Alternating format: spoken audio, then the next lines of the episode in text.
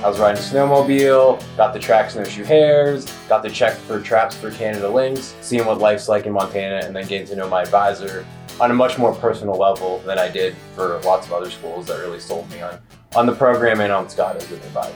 But I came to the University of Montana um, for a conference, and they actually had a raffle at the conference to win a coffee date with um, premier ecologist. One of the ones um, they had was Scott Mills and I was fortunate to win the raffle ticket to have the coffee date with him.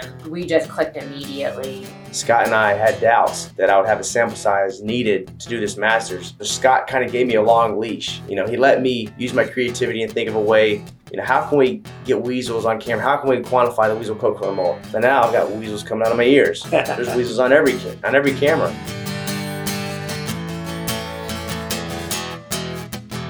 You just heard the voices of Alex Kumar, Jennifer Feltner, and Brandon Davis, graduate students in wildlife biology at the University of Montana, talking about their advisor, Scott Mills, our featured faculty guest on this episode of Confluence, where great ideas flow together, a podcast of the Graduate School of the University of Montana.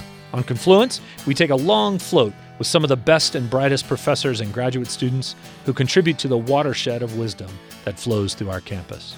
I'm your host, Ashby Kinch, Associate Dean of the Graduate School, and I'm delighted to be guiding your sonic float today. Each episode, we gift our listeners a passage of poetry about rivers, read by our guest. As professor of conservation biology and associate vice president of research for global change and sustainability, Scott Mills thinks every day about the changes wrought by humans on the environment and what animals do about it. So we've selected a short passage from William Wordsworth's breathtaking lines composed a few miles above Tintern Abbey, where the speaker reflects on his youth as he returns with his sister to the banks of the River Wye, which has remained an inspiration for his love of nature. Here's Scott reading in Wordsworth's voice. Nor perchance, if I were not thus taught, should I the more suffer my genial spirits to decay. For thou art with me here on the, on the banks of this fair river, Thou, my dearest friend, my dear, dear friend, and in thy voice I catch the language of my former heart and read my former pleasures in the shooting lights of thy wild eyes. Wordsworth's poem offers a deep meditation on change and what that change means in the context of our human values. For Wordsworth, that was the impact of industrialization, including the ironworks just down the road in Tintern, for Scott Mills, climate change is the context, but he never lets his genial spirits decay. Scott has a worldwide reputation in conservation biology for his groundbreaking work on real time evolutionary adaptation of animals responding to climate change. Here in western Montana, we can see the effects of climate change directly as the snow line creeps up the mountains surrounding our valley every year. Imagine being a snowshoe hare living in those brown hills when your coat has already changed to white, standing out against that brown background as easy prey for mountain lions. These are the dilemmas of biological life in an age of climate change, and Scott's lab has been producing transformative research describing how animals have adapted, with major publications in Science and Nature. In our discussion, we explore Scott's path to becoming a research professor, his attraction to Montana, and his ideas about graduate study, interdisciplinarity, and international collaboration.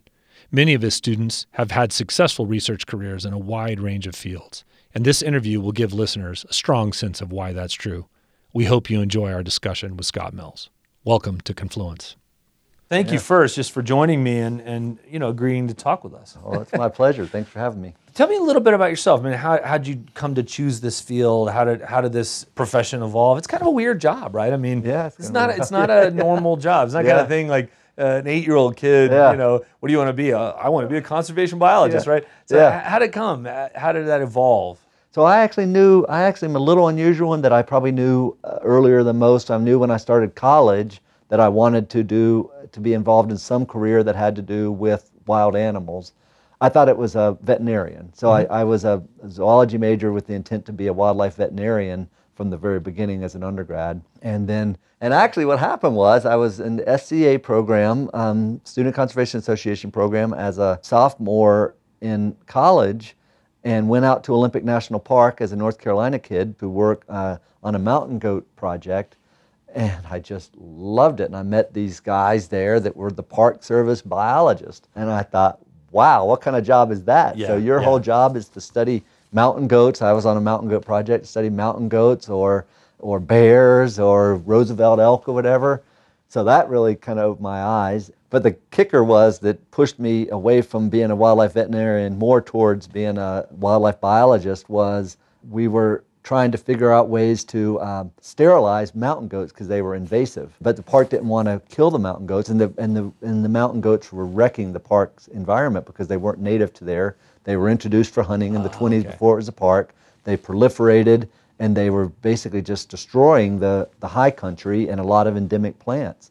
So the Park Service had to do something. So they were trying to find ways. Well, could they could they basically sterilize mountain goats? So I was part of a team that went in with a bunch of veterinarians, wildlife veterinarians, um, to net them, and we were going to sterilize the goats. We ended up getting bad snow cover, cloud cover. We, we ended up not being able to catch uh, very few goats. So we had a lot of time sitting around to talk. Long story short, these wildlife vet- veterinarians, their jobs didn't seem that great compared to the part biologist job. So after that, I, I uh, after my sophomore year, I pursued a path. I, I tell you what, it wasn't until the last year of my PhD that I even considered to be a professor. That's interesting. Yeah. I went all the way through graduate school thinking that I was going to be a, a research biologist. I knew I wanted to do research. Right. But uh, it was the last year of my PhD when my PhD mentor, a guy named Michael Soule, and I was just talking to him, and I thought, wow, here's a guy who is doing transformative, groundbreaking science that is changing the way people view conservation. And I thought, he can wake up on any given morning and pursue the topic that he thinks is most important Most important. Yeah. and nobody can tell him to shut up or not do that. and I thought, I don't know how many other places you could do that. And actually, that's what made me think at that point. I thought, you know what? I'm going to still apply for agency jobs when I get when I finish my PhD, but I think in the right university, this professor thing could be a good deal.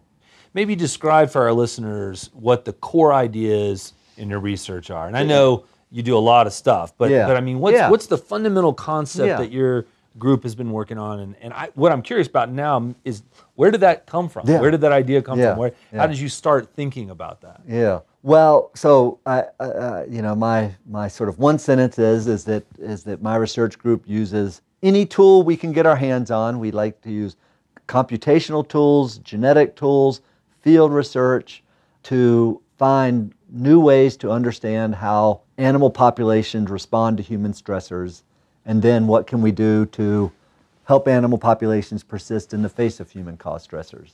And so, you know, it's it's it's it's wildlife population ecology is is the, is the three word phrase for it. But yeah, it's sort of just using different disciplines to understand how uh, how how wildlife populations are responding to uh, to various stressors.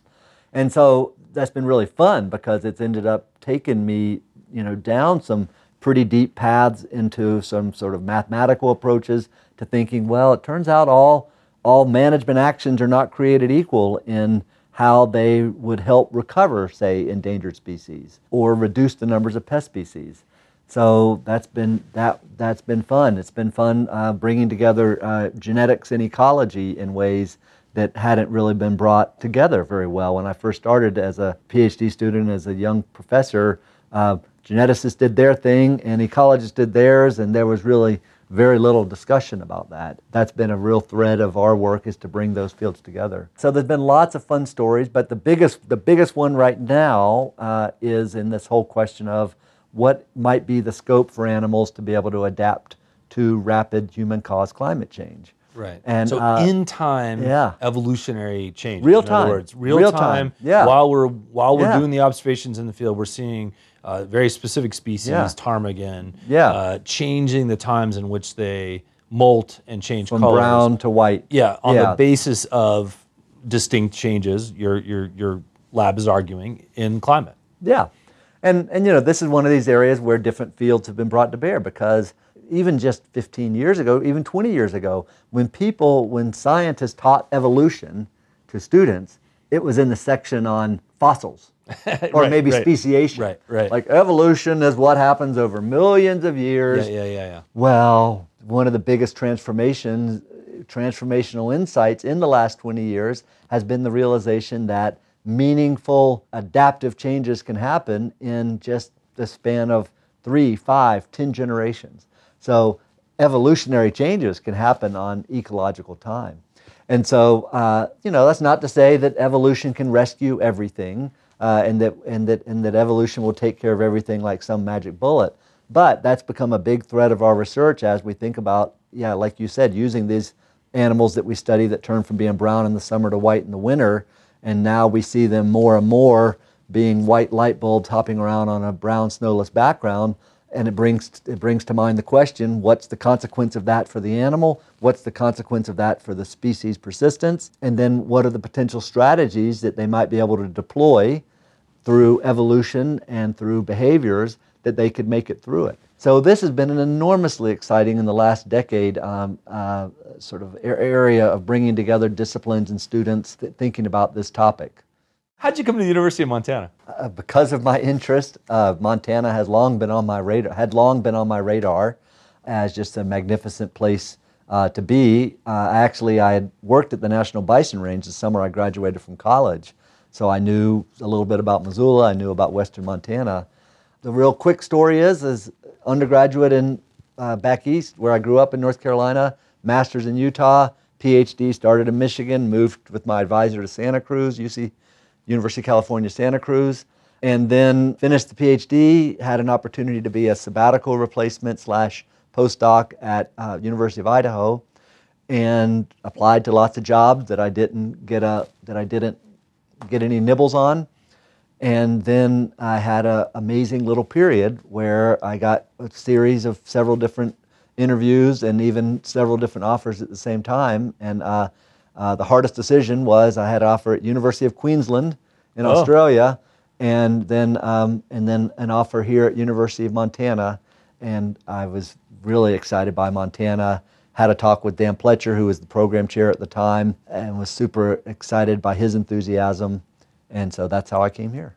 But Yeah. the, the lure of Montana is no joke. The, lo- the lure of mean, it's- Montana is no joke. You see it. I mean, your right. field in particular, of course, because right out your back door are, are unbelievable stretches of wilderness to go study, Yeah, and, and yeah, get out into yeah. the field with very low logistics. I mean, and for someone like me who's not studying it, just going hiking and, and boating and, and skiing, uh, it, it's amazing. But for someone who's trying to track down elusive uh, animals and, and set traps uh, to, to uh, record them. It, what an incredible resource to have right in your backyard. Well, that's right. It's an incredible resource, and it makes you end up surrounding you with incredible people, Mm-hmm. faculty, undergraduates, and especially graduate students. Yeah. You know the quality of graduate students that we have here, unbelievable. And this, you know, my grad students, two of them are NSF, you know, graduate fellows. I mean, you know, they're they, these are you know these are these are students that literally could have gone anywhere. They were competitive to, for positions and even being recruited for positions everywhere.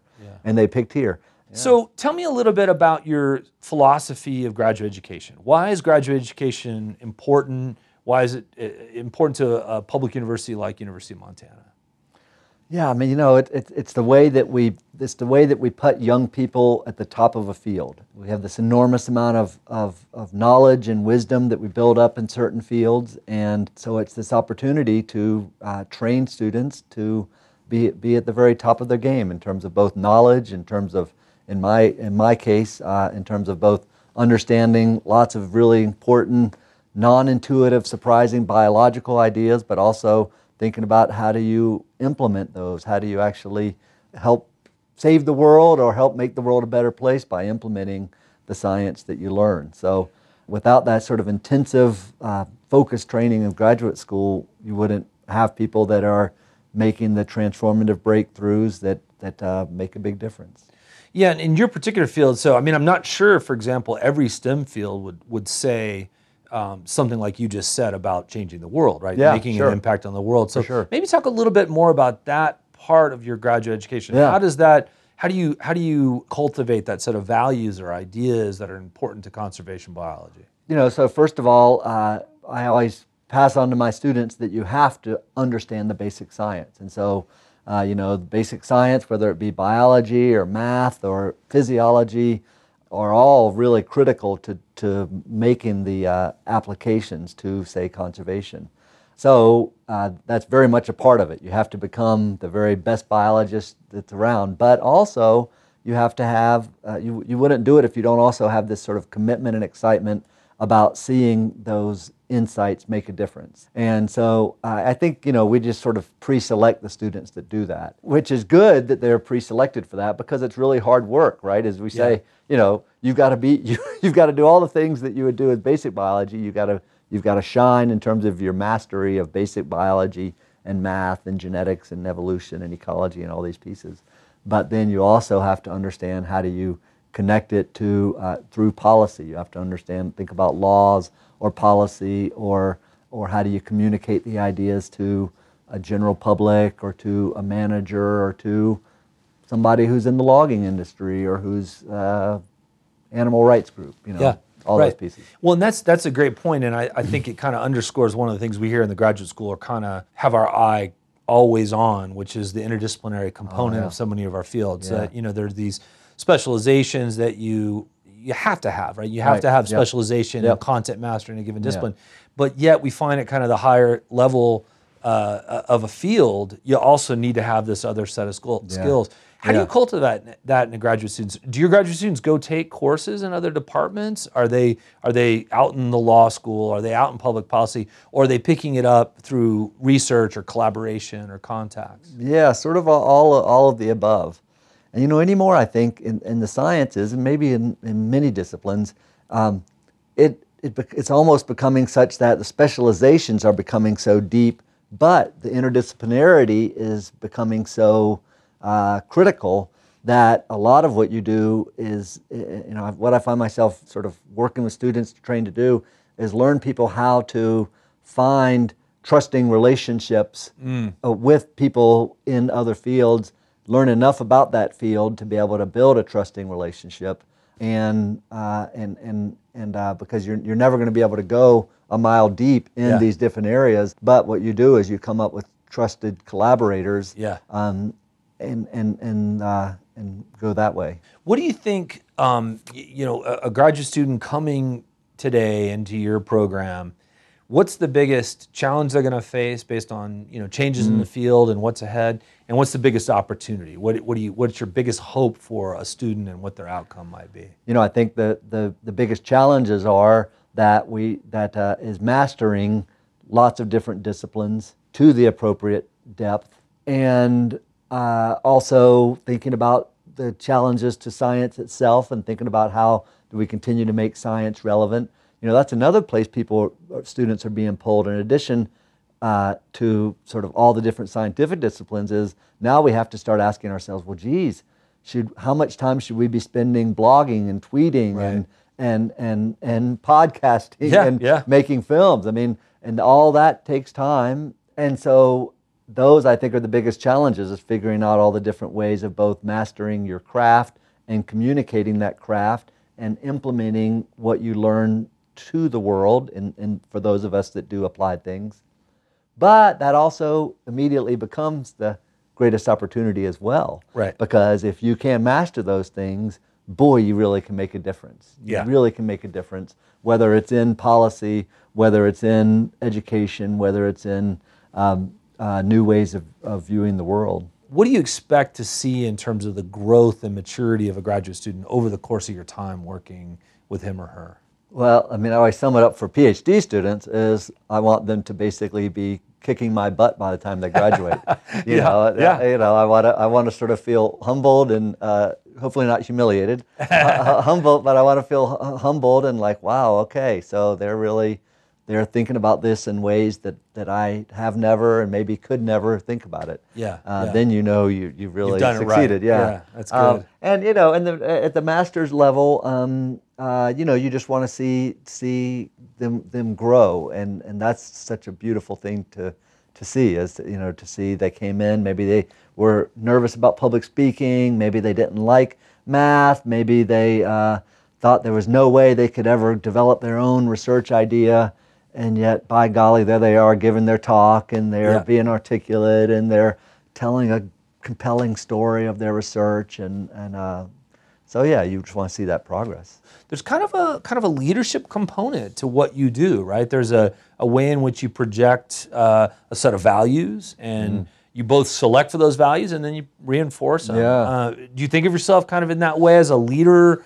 figure? Yeah, I mean, you know, we're asking a lot from people. Yeah. So you're asking people potentially to move a long way away, come to come here, to give up a lot more money they could make doing something else, to work a lot more hours than they would do something else, to put themselves in an uncomfortable place because now suddenly they're not the smartest kid in the Yeah, room. right. Um, and you know, maybe they're in an uncomfortable position physically. They're collecting data. Maybe they're they're they're pushing themselves physically. Maybe they're doing tedious things because that's after all what a lot of the best data are is just the same tedious thing repeated again and again. So you're asking people to A do lot, a lot, and so I feel like it really is important to. Um, to, to make people feel inspired because you know you could you could yell at people that's not going to get them Yeah, to work yeah. the long hours and endure the tough conditions. But yeah, so I mean, I think there's a lot of sort of you know just sort of helping the fire burn that people have, and um, and letting people know that they're appreciated, letting people know they're part of a team, letting people know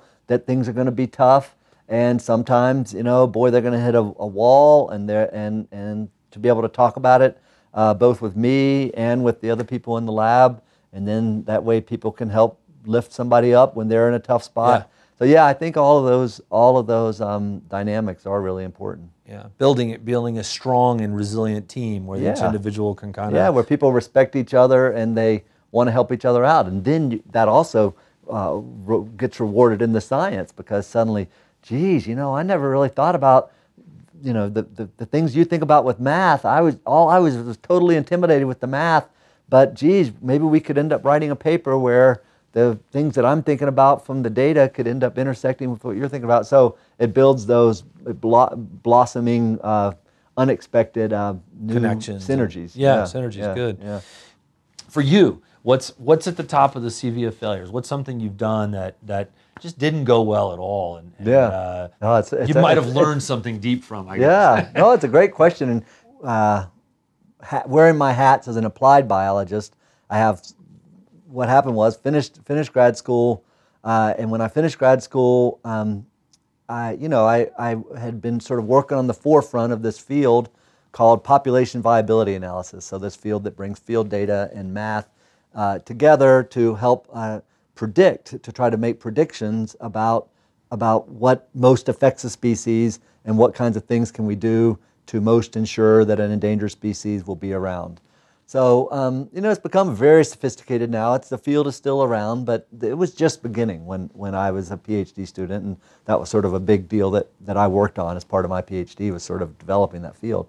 So when I finished as a brand new PhD student, and I went to University of Idaho, I got a call um, to ask me to to be an expert witness on a court case about uh, the use of population viability analysis and and what is the what is the minimum standard that should be applied for agencies to be able to apply this field and be able to legitimately say that they've evaluated the options for management to in order to keep species around to not cause species to go extinct.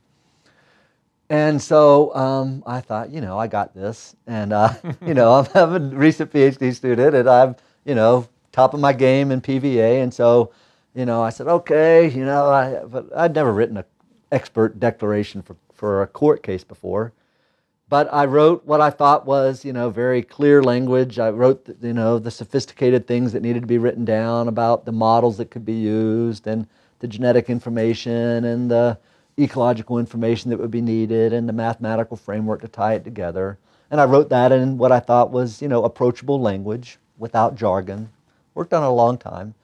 But, but, but I, I, I know that I, I wrote a sentence that said, you know, there are also rule of thumb approaches that can be used to make viability decisions as well. Well, the rule of thumb was within the context of, you know, sort of in the, in the scientific discussions, you know, we had these very narrow sideboards of, you know, you, if you have information on population size or population fluctuations, then you can use those to sort of guide you in rule sets to, uh, to make these kinds of decisions without the really fancy computer models. Well, so I wrote that sentence and I thought, oh, great, I did a good job of making everything approachable. Sent it to the lawyer, went to court. Then I'm on campus like 10 years later, and I'd got uh, Len Broberg over environmental studies, a buddy of mine, and he teaches in the realm of policy and court cases. And uh, we were just talking one day, and he goes, Scott, you know, I'm teaching about you. You, I was talking about you in my class today. Oh, great. Yeah, I was pretty much talking about how how your court declaration, you know, set back viability analysis for, you know, it's now a precedent that's been hugely damaging to the use of science in making land management decisions. I went, oh my gosh, Len, what? And he said, he said, uh, he said, yeah, he said that they took your whole declaration, they plucked that one sentence out of your declaration, and the judge used it exactly the opposite of how you intended it. Meaning so, you don't need any of the science. Exactly. You, you can kind of use, and yeah. and this would be, I mean, in the in your field, this would be empowering local managers to make decisions. Yeah, and, and I'm all by for rule of thumb. Yeah, and I'm all for empowering local managers, and you know that's a lot of what I do is try to think about how to how to make science accessible. But in that particular case, it basically got yeah, it basically got misused to say that actually you don't need any science, just whatever anybody thinks is good is good. Yeah, yeah. So it sort of obviated the entire process of using science. And, and so, you know, that taught me something very profound. First of all, it took me down a few notches. Um, and actually, I'd heard that before he, when I talked to Len. I didn't know the extent of it. But it took me down a few notches in, in thinking that, oh, yeah, I'm, I'm a scientist, I am a good writer, therefore, I can write a legal brief right. and, and make it, you know, it made, it made me realize that there's you know, a real skill there. There's a real skill, whether it's for a lawyer or it's a science communication person or it's a journalist. Yeah. You know that uh, that we should try to work in other people's worlds and, and, and communicate with other people, but never underestimate uh, the, the skill that it takes to craft yeah. an article in the Atlantic or to, uh, yeah. or, or, or, or, to write a, a, a, court brief. And so that, that taught me an important lesson. We actually haven't talked about this, and we have to. Um, the international component of your work. How did that evolve? Oh, yeah. How did oh, you yeah. end up? How did you end up Oh. working, and what countries do you work in, and Oh. how did that unfold? Okay, so actually that brings up another uh, CV of failure, actually, point. Great. Because actually I totally screwed it up when I started um, international work. I uh, had traveled a little bit internationally, but I had never worked, had never had any experience working internationally. Came here as a brand new professor, uh, and I had a student that was interested in working in the Philippines on fruit bats. So I basically thought, well, I'll just write people and say, I'd like to come study fruit bats in the Yeah. Philippines. I'd find p- professors in the Philippines and say, I want to come show up. Well, of course, that's a really terrible way to go about doing things. You know, it, it was it was as if I was forcing myself. It was as if I was the American that was going to come in and save the species or show them how to do the science. None of that was in my mind. That was not my intent and that's how it not came in my across. heart. Yeah. But that's how it came across when I wrote and said, "Dear so and so, I'd like to start a project in the Philippines. Can you help me get started? You know, Yeah. whatever." And um, uh, so I got smacked down, and you know, nicely, uh, as I recall, nobody was nasty to me, but basically they're like. You know, get lost. Who are you? You Yeah, know, yeah, yeah. We don't trust you. We don't know who you are. Eventually, she did a very nice master's. Actually, stayed on for a PhD and did some very nice work on Continued fruit work with bats fruit in the bats. Philippines. Yeah, Okay. that So that was my first international project. kinda learned and the then I started about- learning. Yeah, I started learning the rules and What's started the learning right the first email? Dear Um, so and so, I've read your wonderful study on, you know. Well, uh, that maybe yeah. Or is there you know would there be any potential uh, you know to Collaboration, collaborate or how might I be able to help capacity build? Like you know everything that we've been able to do in Bhutan has been from coming at it with that with that uh, uh, with that attitude, and it's been amazing. So work in has Bhutan been your most successful Yes. test case? Yes. And how many Yes. students have been run through that? Um, four, and I spent sabbatical there in 2010. Uh, took the whole family over. You know, but not very many. The the, the Bhutanese don't allow very many. There's not very many Yeah, people very that can work there. restricted Yeah, yeah. because they they're, they're they're a country one eighth the size of of Montana that has never been conquered. Never. And they're squashed between China and India. Right. And so they're not about to be conquered now. And so they have a huge radar, a very acute radar about uh, even scientists that want to conquer them or NGOs that want to, to uh, Gotcha. come take over.